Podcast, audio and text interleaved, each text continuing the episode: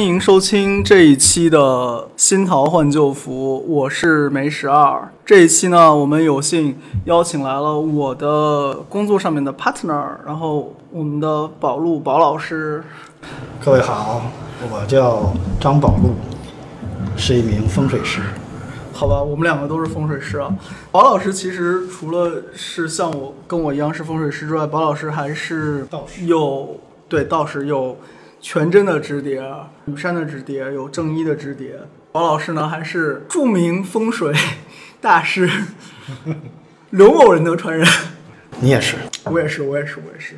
刚好是过完国庆节嘛，我们这期录的时候是过完国庆节，然后呢，我们两个今天就是有点工作做好了，这晚上九点多，然后我们就在工作室里面，然后想着录这么一期节目。国庆的时候，宝老师去了一些很好玩的地方，嗯，然后呢，我们可以让包老师给我们讲讲他这次去亳州，对，安徽然后安徽亳州的一些见还闻，有徐州丰县。徐州丰县哇，我都没去过。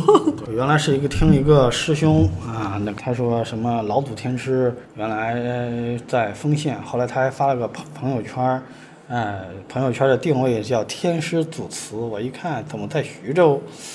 呃，后来其实以前光看那个呃资料说天师出生在什么呢？徐州丰邑这个地儿呢，没在意啊。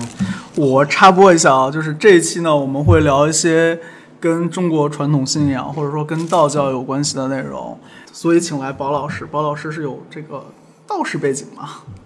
然后那个祖天师的话是谁？我们得先说一下。祖天师的话是在那个鹤鸣山得道，是张陵张道陵。张道陵，然后最早立的是五斗米道，然后后来是被称为正一真人，然后三天佛教大法师，然后就是平时我们会说是张天师，然后建立了这个道教，可以说是建立道教，对吧，包老师？嗯对。然后他是，所以我们称为是教祖，就是道祖是是就就像佛祖是什么释迦牟尼，道祖是太上老君，然后教祖呢就是张道陵，就张天师，因为他是把原来的道家学说成立了一个教派，然后组成了一个教派，就像那个什么以前，嗯，这个能不能说马来毛邓？说点说点简单的，可以说，也可以说啊。啊，就比方说原来只是有，呃，《资本论》，嗯，但是没有共产党啊啊，但有了《资本论 》啊以后，那个后来才成立了某某党啊，这就是有原先不 原来先有三民主义，没有国民党，后来是把三民主义立为国民党的党这个核心核心思想啊然后呃，所以这就就是这个意思。那那相相对于那个什么什么党而言，他就是孙中山呗。对，也就是他把原来的道家的思想归纳了一个，然后把它成立了一个教派，啊，最初叫五斗米教啊。你要入教呢，先得来五斗米。所以在以前这个教派呢，也是不是平常老百姓就你就随随便便能入的，你得先交会费，五斗米也不少钱。这个有一个讲法啊，就是说这个五斗米教当时的玩法其实是一种全民社保的概念，嗯，就是你入国会之后，你有任何婚丧嫁娶的问题，你有任何医疗的问题，其实你都是可以找，就是我们这个党派内部人士帮你来解决的，嗯。而且是全民免费性质的。所以当时呢，张天师呢也是这么创立了这么一个教派啊，所以受众也很广。然后呢，他自己修为呢也特别高，呃，就是一开始呢，他出生在丰县，后来呢，听说四川啊闹闹鬼，啊，就然后呢就去那里去捉鬼、降妖除魔，然后把八大鬼王都给制服了。然后又又把当地的各种啊巫啊、巫傩呀、什么鬼啊、什么妖啊，反正搞各种乱七八糟玩意儿，全部都给收服了。然后设立了二十四制啊，然后呢就是说，呃，他呢就是老大，就是作为老天师的存在。所以呢，就是在中国开始的时候，尤其是在汉朝末期的时候，啊、汉朝末期的时候，道教或者是五斗米教开开始。啊、就是说成为一个多啊啊，就是多多教派、多组织融合的一个综合的教派，直到他的孙子啊张鲁，我不知道各位听说没有？张鲁就是西川张鲁不是西川张鲁，啊，就是那个张鲁，就是张鲁，就是曹操后来是给他哎封官职了嘛。哎，对对对对，嗯，就是他的侄子不是张绣嘛，啊，对吧？嗯、就是这这个这个故事就有点污了，往张绣的故事讲就有点污了。哎，不是，就是张绣最后反了，他本来是归顺曹操，后来曹操，呃，对对，反正他后来又反了曹操，然后把他的儿子曹昂和典韦全部干死了嘛，就那个张绣。就他张绣反曹操，好像是因为曹操看上他婶儿了，哎对对对，看他婶儿，跟张鲁有关系吗？就是张鲁的，老婆，对，好的吧？那个 我们我我们对对对，这个《三国演义》归《三国演义》，我们回来接着讲接着。讲，对，就是所以呢，所以就是有张天师、张道陵，嗯然后他儿子是张衡，然后张衡的儿子是张鲁，对，这是就是三代最早三代天师。最早的三代天师，然后呃，现在传到多少代？现在就是在民国的时候传到了六十三代，好的，我听懂了。这个地方观众们有没有听懂？我不对知道。，这民国的时候传到了六十三代天师，然后跟着老蒋，六十三代天师叫张恩溥，张恩溥呢跟着老蒋去了台湾，然后再传台湾传的道，大陆呢这个道教呢是由现任的天师府主持啊，那个呃 叫张金涛啊，会恢复啊做了很多恢复工作。啊，就是说，如果没有张金涛，我们也看不到现在的天师府，啊，也没道教的文化，包括天师天师文化，也不会做得这么好。所以呢，我们就是大陆上这这里呢，就是说张金涛还是做了比就较，我们正经道教没断掉，跟他有很大关系，算是。对，他是做了很大的贡献，对吧？他这呃功不可没啊。那回头反过来说，我听说一个人，就是邱老爷子，对，这个绕不开。对，然后呢，天师府这里呢有一个名秀啊，他叫邱玉松。秀是星宿的秀，对吧？对，啊，他他现在九十来岁了啊，九十来岁了，是叫邱玉松，邱老爷子。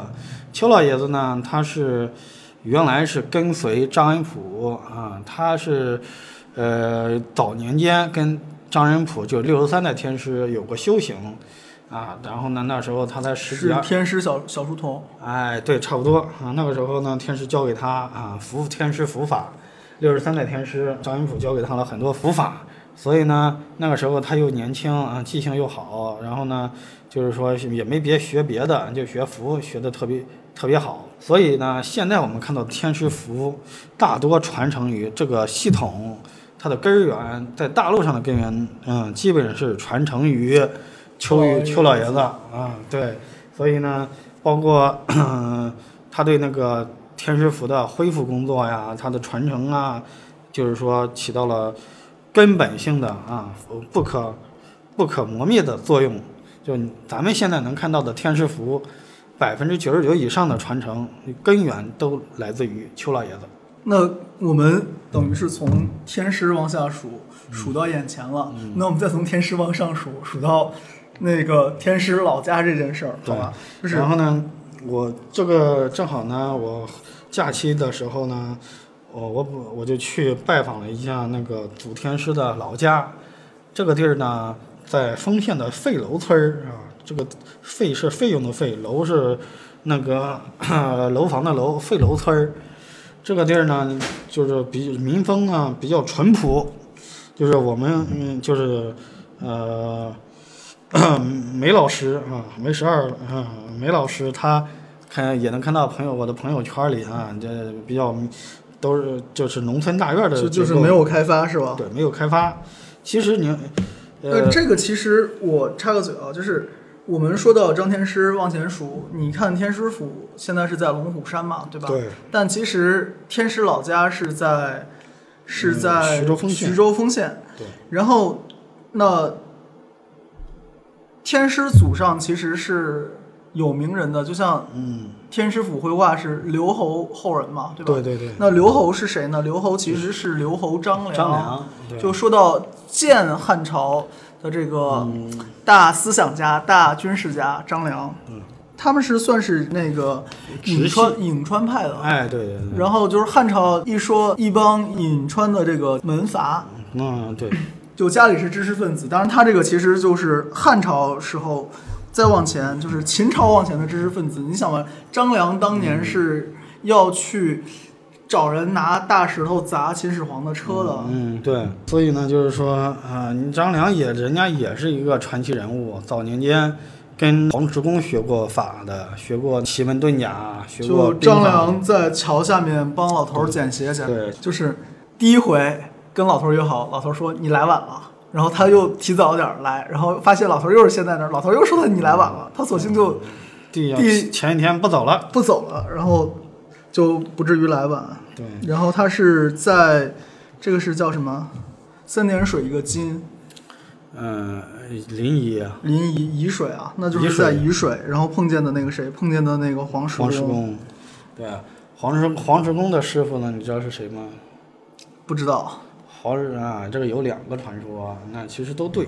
一个是黄石公的师傅是赤松子，另外说也说呢，黄石公的师傅是九天玄女，啊、要不然呢，怎么会那个说到术数嘛，所有的根儿都会追存到九天玄女，包括你像皇帝，对这也是从九九九天玄女那儿学来的艺。然后，嗯，赤松子这应该就是典型的道家人物嘛。你听这名字，一一是什么什么子，对基本上要么先秦人，要么是道家人。是，所以那个呃，就也就是张良的家庭背景，其实也是不是那个张天师的家庭背景也是非常啊、好的，就是他有一个非常强、非常优秀的家庭背景，祖上张良就已经是呃传奇式的人物了，而且呃又是汉初三杰嘛，就听上去就是他们家，他祖上就是教，他祖上就是教授，然后就是研究这个的，所以他后来还是研究这个对的。，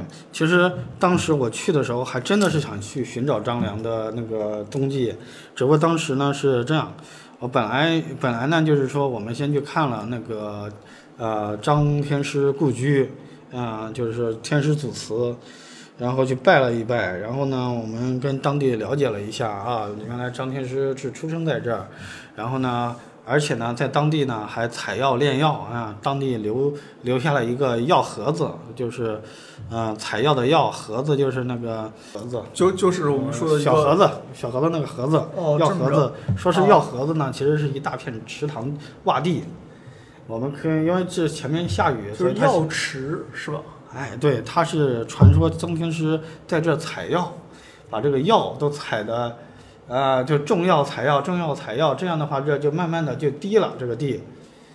了解了。我之前去那个哪儿十大洞天的时候，嗯，那边是葛玄有一个采药池，然后也是也是一个洼地，而且那边也是有比较好的泉水，就是烧炼丹药吧。呃，当时张天师就在这里做药啊，然后呢，嗯、你要说有没有人供奉他呢？就是说有，香火非常好。原来在十来年前还有开发商想要盖一个张天师纪念馆儿。哦，然后我们去看了，现在只只留只保存了大门两个石狮子，上面爬满了藤草。然后呢，这个一看就是很多年的，就荒荒凉。对。然后还有一个主大殿，就还剩一个那个水泥主大殿，然后呢非常高，大概有二三十米高的主店，就是一个大店。它是不是门门向有问题啊？怎么会这样？嗯、估计是跟当地的关系没处好。嗯，可能是因为这个地儿有点奇怪，它虽然是徐州的地，嗯，徐州丰县的地儿，但是呢，据说它这个所有权就是这很大的呃地，它是所有权归那个南通。南通来管是吧？对，就是呃有一个南通的老板把这块地包了，嗯、然后呢，后来因为各种原因，反正没盖好，现在荒废了十年了，上面反正草挺深的，啊、我们嗯去看了这个，啊、这个只能说，哎，这个可惜了了。我我当时我还跟我朋友说呢，我说，呃，如果说呃真的是有机会，我们也愿意去盖啊。如果说这个呢。就是能把这个权属归归我们。嗯，这个这个不行啊！这现在国家有规定的庙只能是原拆原原拆原原建哦，纪念馆不是庙，盖个纪念馆。因为这个就纪念馆是好东西，像那个当年民国时候袁书山，当时上海滩有两个很牛的人，叫南辕北纬，对，就是袁书山和韦千里，这都是国师级的算卦先生。然后袁书山就是在他家那边是给伏羲盖了个庙，然后弄了个小学。嗯，对，然后现在好像现在还在袁树山，是吧？对，因为他后来捐给国家了。哦，就是。在无锡是吧？我只知道在江苏，具体哪里我就不太清楚。镇江吧。镇江，嗯。后来呢，就是在这个纪念馆旁边呢，我们嗯又去参拜了那个祖天师的那个爷爷的墓，他叫张刚啊。呃，然后呢，我们看了这个啊，祖天师他的爷他的爷爷的墓啊。我们风水吧，是看到他的墓的风水吧？对 对对，风水确实很不错。那个很奇怪，你看很多这个树，就它两边种的树。它像一个包子一，它像一个包一样，就是它把这个，它都像这个坟墓长。你说人工种是种不出来的，因为人工你斜着种，它也是往上涨，因为它有它有那个什么光合作用，你也没法把趋光性。对。但是它这个就很奇怪，它你看这个树龄已经肯定不是三年五年的树龄了，然后这些树啊长得笔直笔直的，然后斜斜的就。就是这个坟作为中心点，周围的树就相当于它的蒙古包一样，就是把它给包起来了。哎，就是它，而且很规律，就这么圆包住啊。你这个你没办法去解释，我们觉得哎，这个东西就像那个包子上面的包子褶似的，是吧？哎，对，你就这样把它包起来。你说这个，呃，你没办法解释它。有着极大的磁场。有着极大的原力，然后把这个地方的环境改变了。对，你要说根儿上呢，我跟张天师还是有亲的，因为我是张良的后人，我是张良第六十八代后人。然后呢，就是说，呃，然后我我是有族谱的，然后我天师呢是他的六世孙嘛。那你这么排下来，不是比当代天师辈儿还大了？一个是六世孙，再加上。六十四代天师就七十嘛，然后你是六十八嘛？呃，对，好吧，好吧，不把不不打这话套着。这个东西不能这么说，就像全真一样，全真现在，你看原来全真是不论辈的吧？对啊，全真你看就是说家族太大，你这不能论辈儿了，就因为隔山不论辈儿。了解了。然后后来我们看了天师的这个祖坟呢，想那个天师的。爷爷在这儿，那天师的六世爷爷张良在是不是也在附近呢？因为你看，嗯，他本来，呃，我们看资料上面来说，呃，张良就是他爷爷的爷爷啊。对，就是他爷爷的爷爷的爷爷，六十岁嘛。六十岁，我数不过来了，你继续。然后他那个叫什么？想张良应该也不就在附近嘛，因为他，呃，资料上显示他是什么河南新郑人。那，我们对，因为这个地儿是苏鲁豫皖的交界，就是说新郑离这也不远。后来我们嗯问了当地人啊，张良后来呃也还真有知道的。那我朋友也通过一些呃前前期做了一些功课啊，他说那个其实张良新郑那里迁移过来哎，反正历经好多年迁的不知道到哪去了。但是呢，我们如果想张良墓呢？他说：“张良墓呢，据说是在微山湖底，从水下的了。对，据说是他本来是在微山岛上，嗯，但是现在微山岛的张良墓是假的，衣冠冢不知道，连衣冠冢可能都不是。对，然后呢，说张良的后人把张良葬在了那个微山湖底啊，这样呢，各位都找不到，因为他毕竟不是普通人物啊，就找不到。其实是。”为了免得别人挖他祖坟吧，说到底不知道。然后呢，后来呢，嗯，我们又我经过查询啊，各种探访我朋友的功课啊，他说呢，张良后人后来又迁居到了那河南东郭村儿，就是毗邻那个微山湖先生他们家，哎，就就是毗邻这个什么微山湖的。我然后我看了一下地形，正好用。那个三 D 地图看了一下地形，确实是个风水宝地，挺好的。所以，因为当时天色已晚，我们就先回去了。因为去东郭村估计黑灯瞎火的看不见。啊，不过呢，不虚此行，我们把天师的就是起始的脉络给理清了，至少我们也能够了解到很多的神明，它其实是现实中存在的人修炼的，就是人跟神的区别在于什么呢？就是说境界。你开个公司养八个人，那小老板的境界；你开个企业养五千人，那你是大老板的格局。但如果你要是创立了一个学派，创立一个党派，创立了一个组织，啊，你要为天下人啊谋福利是吧？对，这就是神人。所以这就是，而且呢，天师也因此因为有这么高的境界，上天呢也给他这个机会，让他活到了一百多岁啊、就是他其实还寿命还还是挺长的。其实历代天师的寿都挺长的。天师，嗯、活到了一百二十二岁啊。嗯、他好像是在啊，对，是在那个龙虎山啊，跟他的俩徒弟嗯，王长、赵生啊一起飞升的。就他炼丹炼成嘛，龙，对吧？丹成而龙虎现，所以呢，嗯、那个山就叫龙虎山了。哦，原来是这么回事。我之前听我 中医老师讲过一个关于命理上的讲法，像我们现在一般讲法就是流年大运，然后你八字原局结束了，然后流年是一年一转，嗯。大运是十年一转，嗯。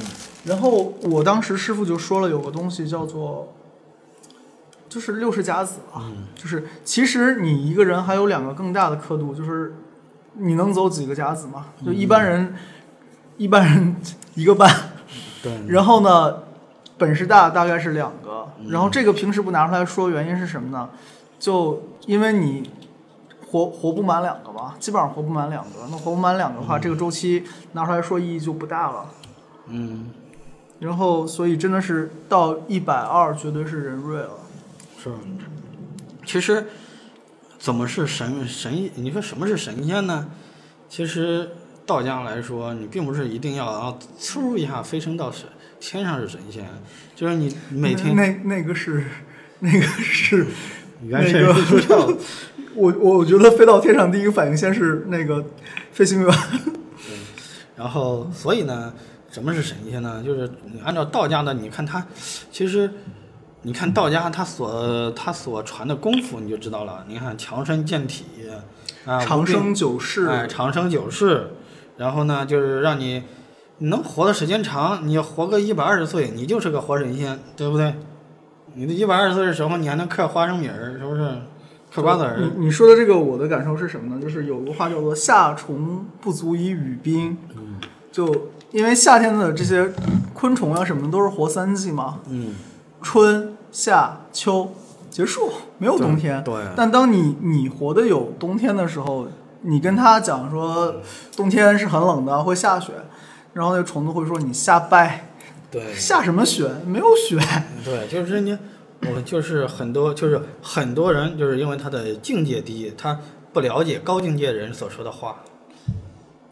就反而能活得久这事儿还是非常非常有意义的。像风水里面讲丁财贵寿，对，就你先要人口兴旺，嗯，然后这是丁，然后丁完了之后是财，然后你人口兴旺了，你才能把经济发展起来。对，经济发展起来之后嘛，那接接下来才会有所谓权力、富贵、价值这些东西，对，才会然后再再往上一步才是嗯，嗯要。可以出人瑞了，可以长寿了。是，然后呃。这个这个地方我埋个梗啊，就是以后有机会的话，我们讲那个就是现代经济理论跟风水啊、玄学这些东西是怎么结合的。比如说周期性的东西，比如说像我刚才说的那个丁财贵寿跟人口发展跟经济发展的关系。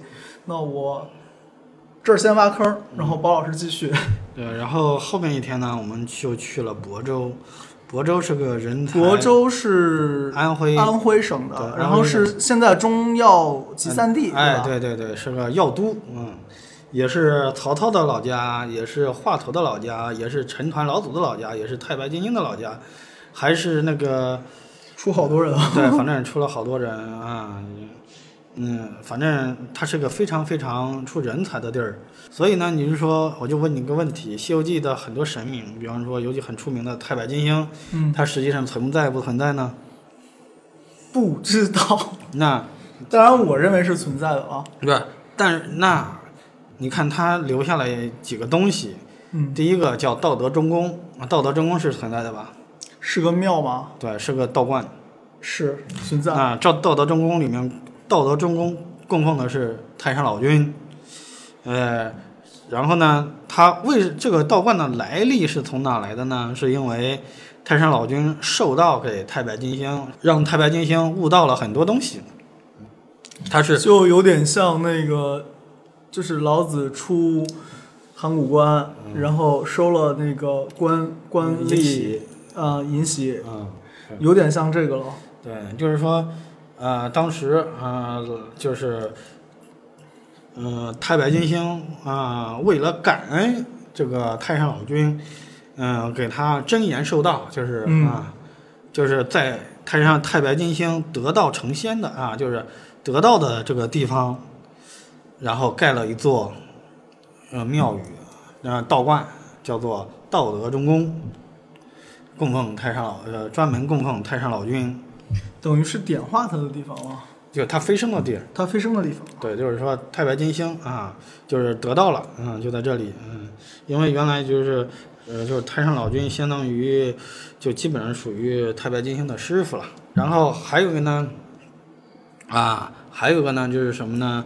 叫有个叫文峰塔，文峰塔，对，文峰塔是什么地儿呢？是太白金星悟悟道的地方，一个是成道啊，得道的地方，一个是悟道的地方，在那里啊，嗯，就是说他能悟出很多道，呃，就是能够悟透啊，能够就是参透这些参透。啊，玄机，这这个听上去，现在平时我们说的多的就是观音菩萨成道得道，哎，然后出家，哎，对对对，然后但是太白金星成道得道出家，现在提的人真的是少，真的是少，对，因为不是不存在，对，但是这个地方不存在你知道在。为什么少啊？就是因为亳州它里没没推，就为什么呢？因为他们本身宗教气宗教的氛围就不高浓不浓，嗯，那不浓呢，就连华佗。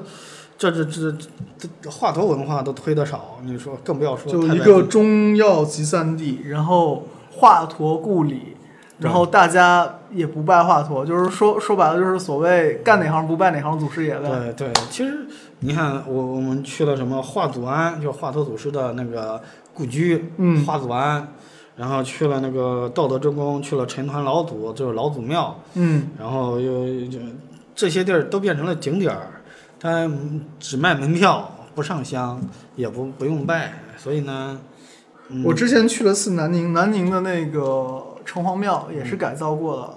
然后呢，我听他们当地人讲是说，其实有两个，旁边还有一个小小破房子，然后里面也供的是城隍，然后那个是给上香的。但是那个就是所谓庙宇建筑，嗯高广大堂，嗯，然后是完全不给上香。你想上香，你去问人家，人家还说你干什么？你是放火啊之类的，这种就很夸张了。呃，而且本来这些都是宗教场所，里边一个宗教人士都没有。嗯，道观里面没有道士，庙里面没和尚，就这感觉是吧？对对对，就是它没有一，这就完全的没有这个，就相当于你政府里没人办事儿。呃，这个比喻真的是，嗯，对，就是说，所以呢，亳州很多很多的这种啊传说故事啊、传统文化呀、这种文化、宗教文化呀，都推的不好。那我们反过来讲，算不算就是另外一个角度，就是所谓自己的文化在没落，或者说自己城市的文化在没落？对，要不然的话，你看，其实，呃，亳州这么，亳州真的是一个好地方。首先，首先呢，这个地儿是一个中药的集散地啊，中药大市场。这里面有两，有好好好呀，就是这里面有两个非常大的中药市场，一个是原来老亳亳州的老的中药材市场，另外一个叫康美的中药材大市场。嗯，这个这俩地儿都这都是嗯中药的非常非常大的场所。我在我上大学大三的时候，我也我我还来实习过半个月呢，就是说我们学中药鉴定学的那个实习。就等于是一个其实很有文化底蕴的地方，然后也很很以这件事情，很以中对药这件事情中药城市的主要经济产业的。对，其实他我知道他是在推中药产业，嗯，但是产业的根基在于文化，经济的根基还是文化。他因为他把中药的，他就只那不能说啊，现在白芍这这赚钱，我们卖白芍，那个厚朴赚钱卖厚朴，呃，那就那白芍厚朴是嗯背后的故事呢？你比方最著名的叫博白芍，博白芍，还有薄菊，嗯、这些都是亳州的本地的道地药材。那老百姓自己，亳州人自己都不知道我们这个本地有产啥药材都知道这里卖啥药，这些药哪些是本地的，嗯、本地哪个好，现在是啥药都卖，然后以以至于本地的药都不不是不不是，还种吗？种是种，可能因为是道地药材肯定重，所以呢，现在就是说，只是说他当把这个都当成一个商品，他没有去发展文化，所以我觉那得这么着，你说这种中药的跟种菜有什么区别？卖中药的跟卖菜有什么区别？对，啊，所以呢，他就 卖菜的也不供祖师爷。对，我觉得没有祖师爷就没有灵魂。是啊，就是你想，就是我们扯个远的，西部片里面最经典的是什么？牛仔，嗯然后再就是那个带着警徽的这个警长，嗯，然后枪一掏出来，银子弹象征着正义，对吧？？这其实是也是一种信仰的东西。然后那那他没有那个银子弹，他没有这套这套东西，文化层面的东西，那你就很难讲他正不正义了，对吧？对，然后我们现在其实很多民俗里面原本有的东西，包括信仰里面原本有的东西，就像你刚才说的亳州的这个药一样的，就就只剩下药了。对，就只剩下药了。现在就药王呃那个天一祖师就都不见了。对，你看华佗祖师，人家华佗祖师的华祖庵，啊、也不也不烧香，那也不让烧香重点是也不让烧香。对，呃，这个具体原因呢，咱也不知道，咱也不好评论。咱只是说，咱我们都是去参拜的。那个后来呢，我们还去了曹操家族墓，这个我们就你一说曹操家族墓，我想大家先想起来就是挖出来两个头骨，一个是曹操，一个是曹操小时候。对 啊，对，那正好呢，就是。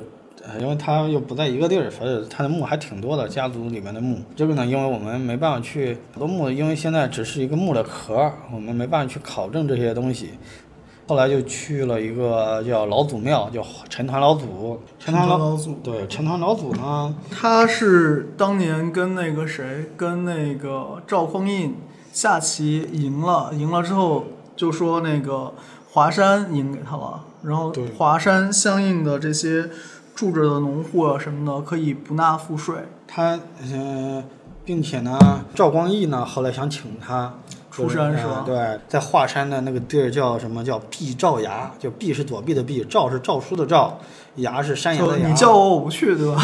对，他就躲在那里。后来后世把这个地儿啊、称为毕赵崖，就是他不去，嗯，但是啊，赵光义赵光义呢，就是宋宋那个宋太宗，嗯，宋太宗对，嗯，赵光义呢就，嗯，于是呢也没办法，那就封他个称号叫西夷先生。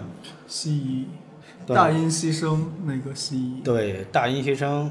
其实陈堂老祖呢，也是一个非常非常厉害的人物，啊、他的师傅呢，嗯、叫何昌一，听说过吗？没听说过。那换一个名字，麻衣道人，嗯，这个听说过，对吧？麻衣神像，听说过吧？听说过。哎，这，呃，哦，是麻衣道人传陈传，因为陈团的那个弟子倒是知道，因为那个谁是他弟子的弟子姓李吧，然后有李盖，李盖啊，对，然后自杀，李之一还是叫李之才？我记得是有一个叫李，呃，哦，稍等啊李之才，，他的孙徒孙辈儿嘛是李之才，李之才后来是教的邵雍，哎，然后从邵雍再有后面我们像说的那个程朱理学，程就就程朱理学，邵雍关系不大，邵雍是梅花易数，嗯，然后程朱理学是中间是有周敦颐周家，然后还有那个程程景和程颐程一程程颐和程颐程浩，就反而程氏兄弟，然后两个程氏兄弟后来又传了很多人。对城门立雪的那个典故是出自程氏兄弟，但是当年是他他俩被那个邵雍看好，邵康节看好他俩，说你俩要么跟我学，嗯，然后结果他俩说 我们再想想啊，后来拜的是周敦颐，但是邵雍呢是一一生不出世嘛，就是大家。劝他去洛阳做官，他都不去。然后后来是王安石啊，还是谁，一帮人给邵雍攒钱买了个房子在，给他买了个大别野在洛阳。然后最后邵雍死的时候，还是就是所谓国家总理跟皇帝说说这是我们国家的栋梁大学问家，得给他赐个那个谥号嘛，然后才有的是康节这个称呼。嗯嗯。节嘛，就是气节啊。对，所以呢，邵雍呢，就算到辈分来说，也是陈团陈团老祖的是徒孙儿徒孙儿徒孙辈的。对，然后陈团老祖呢，他的师傅叫麻衣道人，然后啊马一道人的师傅呢，麻衣道人师傅，汉钟离。行吧，反正我觉得道门基本上很多最后都能推到汉钟离这边。对啊，因为他是八仙的最早的是嗯八仙之一嘛。然后呢，你像是我们说，从我们就叔叔从汉中离出来的，汉钟离有个徒弟叫吕叫吕吕洞宾，吕洞宾，叫吕岩。吕岩、吕洞宾，然后从吕吕洞宾又出来了所谓的东派、西派、南派、北派，对，然后基本上后来，但凡算在全全真门下的，就都是从吕洞宾来吧。对，八仙全真派供的也非常多。然后陈塘老祖呢，就是说他为什么那么出名呢？因为他有两个特点，一个是他睡功，睡功，哎，他能睡，他号称就是一睡多少年的那个。对，一睡多少年啊？另外一个呢，就是说对唐宋，就是宋朝之后，就尤其是什么呢？就是宋代的这种学术思想流派的影响特别深，就一他也把太极图说啊，哎，对，你看他是融汇了，因为老祖庙的大啊、这大雄宝殿就是老祖庙的正殿，嗯供的不是老祖，后殿供的才是老祖，陈团老祖。嗯正殿叫做呢三祖殿，正殿是三祖殿三祖殿供的是儒释道三祖。啊。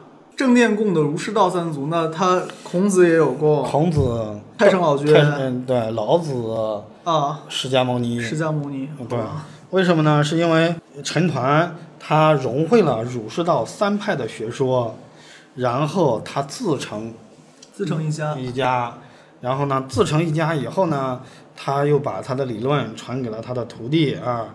他最有名的两个徒弟，一个叫做种放，一个叫做木修。种放听说过，嗯，木修呢是传给了像李之才啊、邵雍这一辈儿的，然后呢，后来才有了什么张载、周敦颐，然后呃从而影响了什么程朱理学。哎程朱理学，程朱理学，程就是刚才说的程氏兄弟，然后朱就是朱熹，对，然后有了朱熹，有了后来岳麓书院，有了嗯岳麓书院，有了后来的那个那个那个图书管理员，北大图书管理员，对，对对对，可以可以，可以啊。然后所以呢，这都是一个一个派系的啊，对，就是说这个脉络在里这面。个都你看人家，呃，岳麓书院的北大图这个是管管理员也是也是有祖师爷的啊。就就你看，他其实他的玩法是治史嘛，其实二十四史只要是汉人的史，他都是有做过批注的，所以你很难说他仅仅是个军事家，他不是个学问家，对吧？他很很儒家的这套治史的观念是在里面的。对，所以所以陈抟在历史上的学术流派来说，他是个关键人物。嗯，而且呢，就是说什么呢？你看那个时候，呃，唐宋的时候，其实文化还是很开放的。那他能够在这很开放的这个这个时代，能够算脱颖兼兼容并蓄，脱颖而出。脱颖而出，说明还是比较厉害的。陈团老祖，你说我们把他称为一个神仙、神明，你说它存在不存在呢？就它反正算是宋朝的后面被大家香火法供养的啊，对吧？对啊，就既然道教有这个神明，我们又能追溯到这个神明，那么你说神仙存在不存在呢？看你怎么看吧。有一些人能成就很多很大的事情，那你就像孔子，你把他当不当神仙呢？对不对？哎，对然后，释迦牟尼，你把他当不当神仙呢？哎，对，对，嗯，然后神农氏，你把他当不当神仙呢？对 对对，对，就可能是一些对中国人影响比较大的人吧，就像你前面说的，嗯那人家是出来就是做大事情的。那比如说这些地方，你有没有什么看什么风水啊，或者之类的？呃，就是我们到那个老祖天师的祖坟那里去看了一下，呃，当时我带了罗盘去量了一下，因为想，哎呀，这个地儿呃是能发出来天师的，肯定不得了。然后我们去测了一下，呃，一看其实北方的风水它很有特点，南方呢它是坐北朝南，哎，北方是坐坐北朝南，对南方是看山头。对，啊南方呢是看山头，看来龙脉，看龙啊，来龙，来龙看来龙。你到了中原地带呢，它没有山，你怎么看来平阳龙吗啊，对，平你平阳龙，对它这个平阳龙怎么看呢？它要么是看水，嗯啊、要么看地啊，就是高一分，嗯，为是为阳，低一分为阴，高一分为为龙为为龙啊，那地一分为水。所以呢，我们在这个地儿看出来，哎，这个祖坟它的祖陵，嗯它在周边当中是最洼的一个地，也就是它这里藏风聚它其气，实聚哦对聚气聚水。对，藏风聚气，而且它在这个它最洼的地方呢，它这个祖陵做的呢又突出了一点儿，而且结合旁边的这个树来看，它像一个莲花。就是你说像包子一样朝中间长了。哎，对，你看周边树像莲花瓣儿，嗯然后中间呢就是我又洼地啊，洼地出来一个大粉包子嗯，啊，这个就像什么呢？一个莲蓬一样。有点意思。而且，如果你要是说平原有没有靠山，有没有靠山龙呢？有，它后面是一个河堤，在河堤的后面有一条大河，也就是它的来龙。它这个大河很奇怪，它的前面的支流是几条小细流流出来的，后面也是用几条小支流流走的，就中间这一块就块。到这个地方汇了个水，对就在中间汇了个水。你汇水的地方是不是汇气呢？是不是聚气了呢？肯定啊，肯定啊。所以它的后方也是很聚气的。就后面其实是所谓有龙盘虎踞，哎，对，所以也是这样的，而且呢，周边，嗯，周边呢又非常平坦，嗯，有平地上挖了一块做了个陵，然后又有靠山，啊，又有那个什么朝山，因为它是朝山是哪条路，那条路哎就比它的坟包包，呃，高一点点。高一点点，平平齐一点点，就比它坟包包的这个基础基石高了一点点，所以它能够把就可以当做它的暗山。嗯，你看这种这种什么这种像包子地啊，或者是莲花地，你说出不出大人物呢？还是要看朝向的吧，还是要看它子午对朝向我量了一下，是子午正子午，我知道它是呃我正子午啊正子午相，因为我一看就知道这个地儿是做正子午的地儿。为什么呢？因为真是偏了一度，因为可能是因为比方说我们带了手机或者周围有什么干扰，磁场。对。但是呢，一看就是知道我们这个平原地带，他想做的是正子正午。正子正午应该蛮少的吧？一般做的话，对，就是说北方呢，它这个地儿呢，就或者是中原地带，这个是不是涉及到什么秘法了？这个我们也没刨地看，我们也不知道，只能说，嗯，我我我嗯，就看了这个真这个坐像，我能了我能了解他的意图，他的意图是想做正子正午，如果他不想做，他想做尖山的话，他肯定是偏至少五度吧，对，因为我来回反复的量了，它就偏一度，那他为啥要刚好弄个正子正午呢？这个呢就取决于一个专业名词了，叫日月和硕，这是一个大局。哪四个字啊？日月啊日月，和是和好的和，嗯朔是朔月望月的朔，日月和朔，日月合璧了。这这啥啥啥效果？来给我们介绍一下。那我们那我们马后炮说一下，发了天师呀，对吧？就肯定是就是这个玩法是要出大人物的，对吧？对啊，你说它是巧合呢，也是还是个人刻意的呢？这说不清楚，只能说有意无意都是天意。那他做成了这个样子，他又在这个地儿又有这么神奇的现象，那么他肯定也是后代也是会出现不寻常的人。所以其实阴宅风水对后人影响还是蛮大的啊。对，很大。要不然呢，每个皇上都要给自己大兴土木的做皇陵，是吧？好像然后好像对啊，是这样。富贵人家都要找一个好地啊，请风水先生啊，都住在家里住了三年五年的，给自己找个好地。以前这种找地的话是要满满山满山去跑的啊。对啊，是要跑山的呀。你看我们前面去过江西，你这个地儿，那、很多地方我们后人因为有了前人的记录，我们看哦，原来是这个样子的。但是当时让你自己去看，那你是你你怎么能发现是原来是这个样子呢？所以我们风水上有个话叫什么呢？叫三年寻龙，十年点穴。就你寻龙，你知道这个什么龙什么来龙，你能打得对，但是你点这个穴也未必点得对。你你比方说我们去过那个，呃，一个谭氏的祖坟，他是出将军的，嗯他后世出了好多将军，嗯然后，呃，这个坟这个坟叫五子官兵，伍子胥的那个伍子是吧？哎，对，叫五子官兵。那你你这个你怎么能看出来是个五子官兵呢？那你要不解释，你看别人不解释，我们也不知道。那只有解释了，我们才是才知道哦，原来如此。那如果让我们点点在哪里呢？我们也不会点在这个地儿上，因为我们可所以呢，要十年的功夫，你看的足够多，你有足够的经验，你才能会点。寻龙点穴是一门很所以做做风水师还是不容易。对，所以为什么你要人家古代的有钱人要养着风水师？那这个风水师每天不干啥事儿，就去跑跟你跑山看山去，而且而且呢，就是说我们去三辽的时候，嗯有一个有一户人家啊，他是什么呢？穴已经定好了，就那个地儿，嗯但是呢，他每天坐在板凳上就看日出日落，看风起云涌，就嗯换不同的地儿看，看了三个月才把那个地儿定下来。为什么呢？就是说，可能你在这个莱龙的小山包上，在嗯任何一个位置都可以点，但是哪个点儿更好呢？他要看，因为他在那个山包包上都看了三个月，他用三个月的时间才把这个精确的穴点儿给它定下来。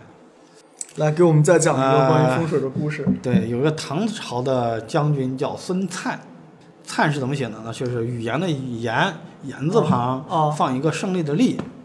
言字旁一个利，好啊奇怪的字我一开始读着还叫孙立，啊，原来他叫孙灿，嗯灿烂的灿这个声音，孙灿，他的坟是当年杨公祖师，嗯。就是杨君松，嗯。那点的是让他的徒弟啊、曾文山做的。嗯。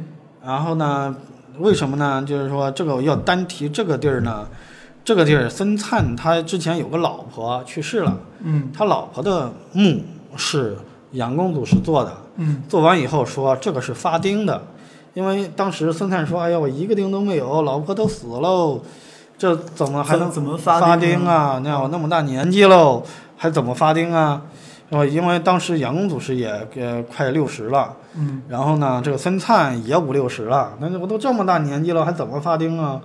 那杨公祖师说：“我给你做好了之后就发丁。”后来，后来续弦。哎，呃，做完这个啊、他的老婆的坟之后，哎，他娶了一个呃比能生养的老婆，小老婆 对，一下给他生了七个儿子，这个不得了，够猛的。嗯，人家是将军，身体好。后来后来那个什么呢？他这一块山地呢，就是说点了三个墓，嗯点了三个穴，一个是孙灿老婆的穴，一个是孙灿自己的，还有一个孙灿儿子的。孙灿他的这个墓好在哪里呢？那他后代你就知道了，这是老孙家，老这个后代发皇上，这个后代发皇上，对，发了 对孙皇上，就是大总统。哎，对，不管怎么说，这个后代哎不得了，包括姓孙的在当地也是很有势力的。然后呢，说他儿子呢葬在他的啊青龙边上，嗯啊，在青龙边上啊，他的儿子叫孙实，时代的石，对，因为他爷俩，包括他们他他的老婆葬的这三个地儿都挺好。然后呢，这中间有个故事，就是说在当地呢，你像曾家也是大家，孙家也是大家，嗯，那曾家呢，就是说，呃，看了，哎，我这想压过他半头哎不是这个地儿好，那我能不能把我家的祖坟葬在这里呢？是不是后也发会不会有点晚啊？你听我讲，啊，后来有个姓曾的，把他爸的坟盖在了孙石的上边，就离他大概十米的距离。就是如果你山坡一路爬，对先看见这个孙家坟，然后再看见这个曾家坟，对，这一条线儿，然后朝向也一样，什么都一样啊，我就照着你的这个做，就是反正就高你一头呗。对，那我呢高你一头。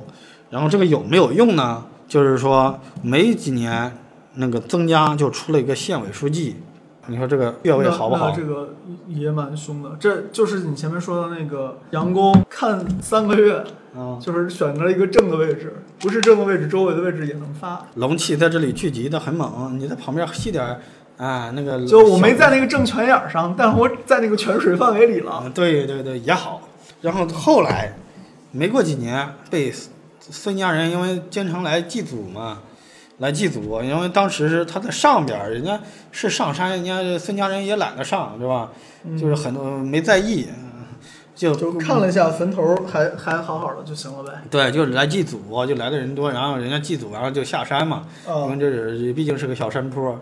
后来你你肯定有人会发现的，就发现山坡上面多起了个新坟。对，多起了个新坟，嗯，发现哎这是谁家的，然后后来就打官司，上面写着名字嘛，肯定知道是谁家的。对啊，就后来就打给他家打官司，那官司你不能以风水的这个东西来以理由来论，就我告诉他们家，在我们家坟上面盖了个坟，影响我们家风水了，对法院不批的，对啊，那法法院是不会批的，就是你没有这个正当理就由。没有科学依据。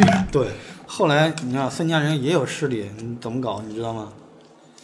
把他这个坟墓啊啊申请为景区，嗯，国父的国父的祖坟，祖坟故居，对祖坟分判，对，嗯也是文物，也是景哦，就变区。成文物了。好了，那你不能在保护呃景区或者文物旁边自己造坟吧？不能你这破坏文物了吧？那你是不是应该迁走？那那最后人家迁走了吗？迁走了，你必须迁走啊！这个事儿还没了，曾家呢就是也不是吃素的，嗯怎么办呢？那你不让我自埋在这儿是吧？嗯你觉得你这风水好是吧？嗯，那行，我在你水口的前面盖一座高楼。我把你水口挡掉。哎，对，我把你水口挡着，你不就不就指着那个水口发吗？来水去水，你指着去水发呢，是吧？啊，是吧？你就指着你的水口发呢。那行，我盖个白楼啊，那你到那边你会看到前面有个白楼，就挡着他家水口，挡得死死的。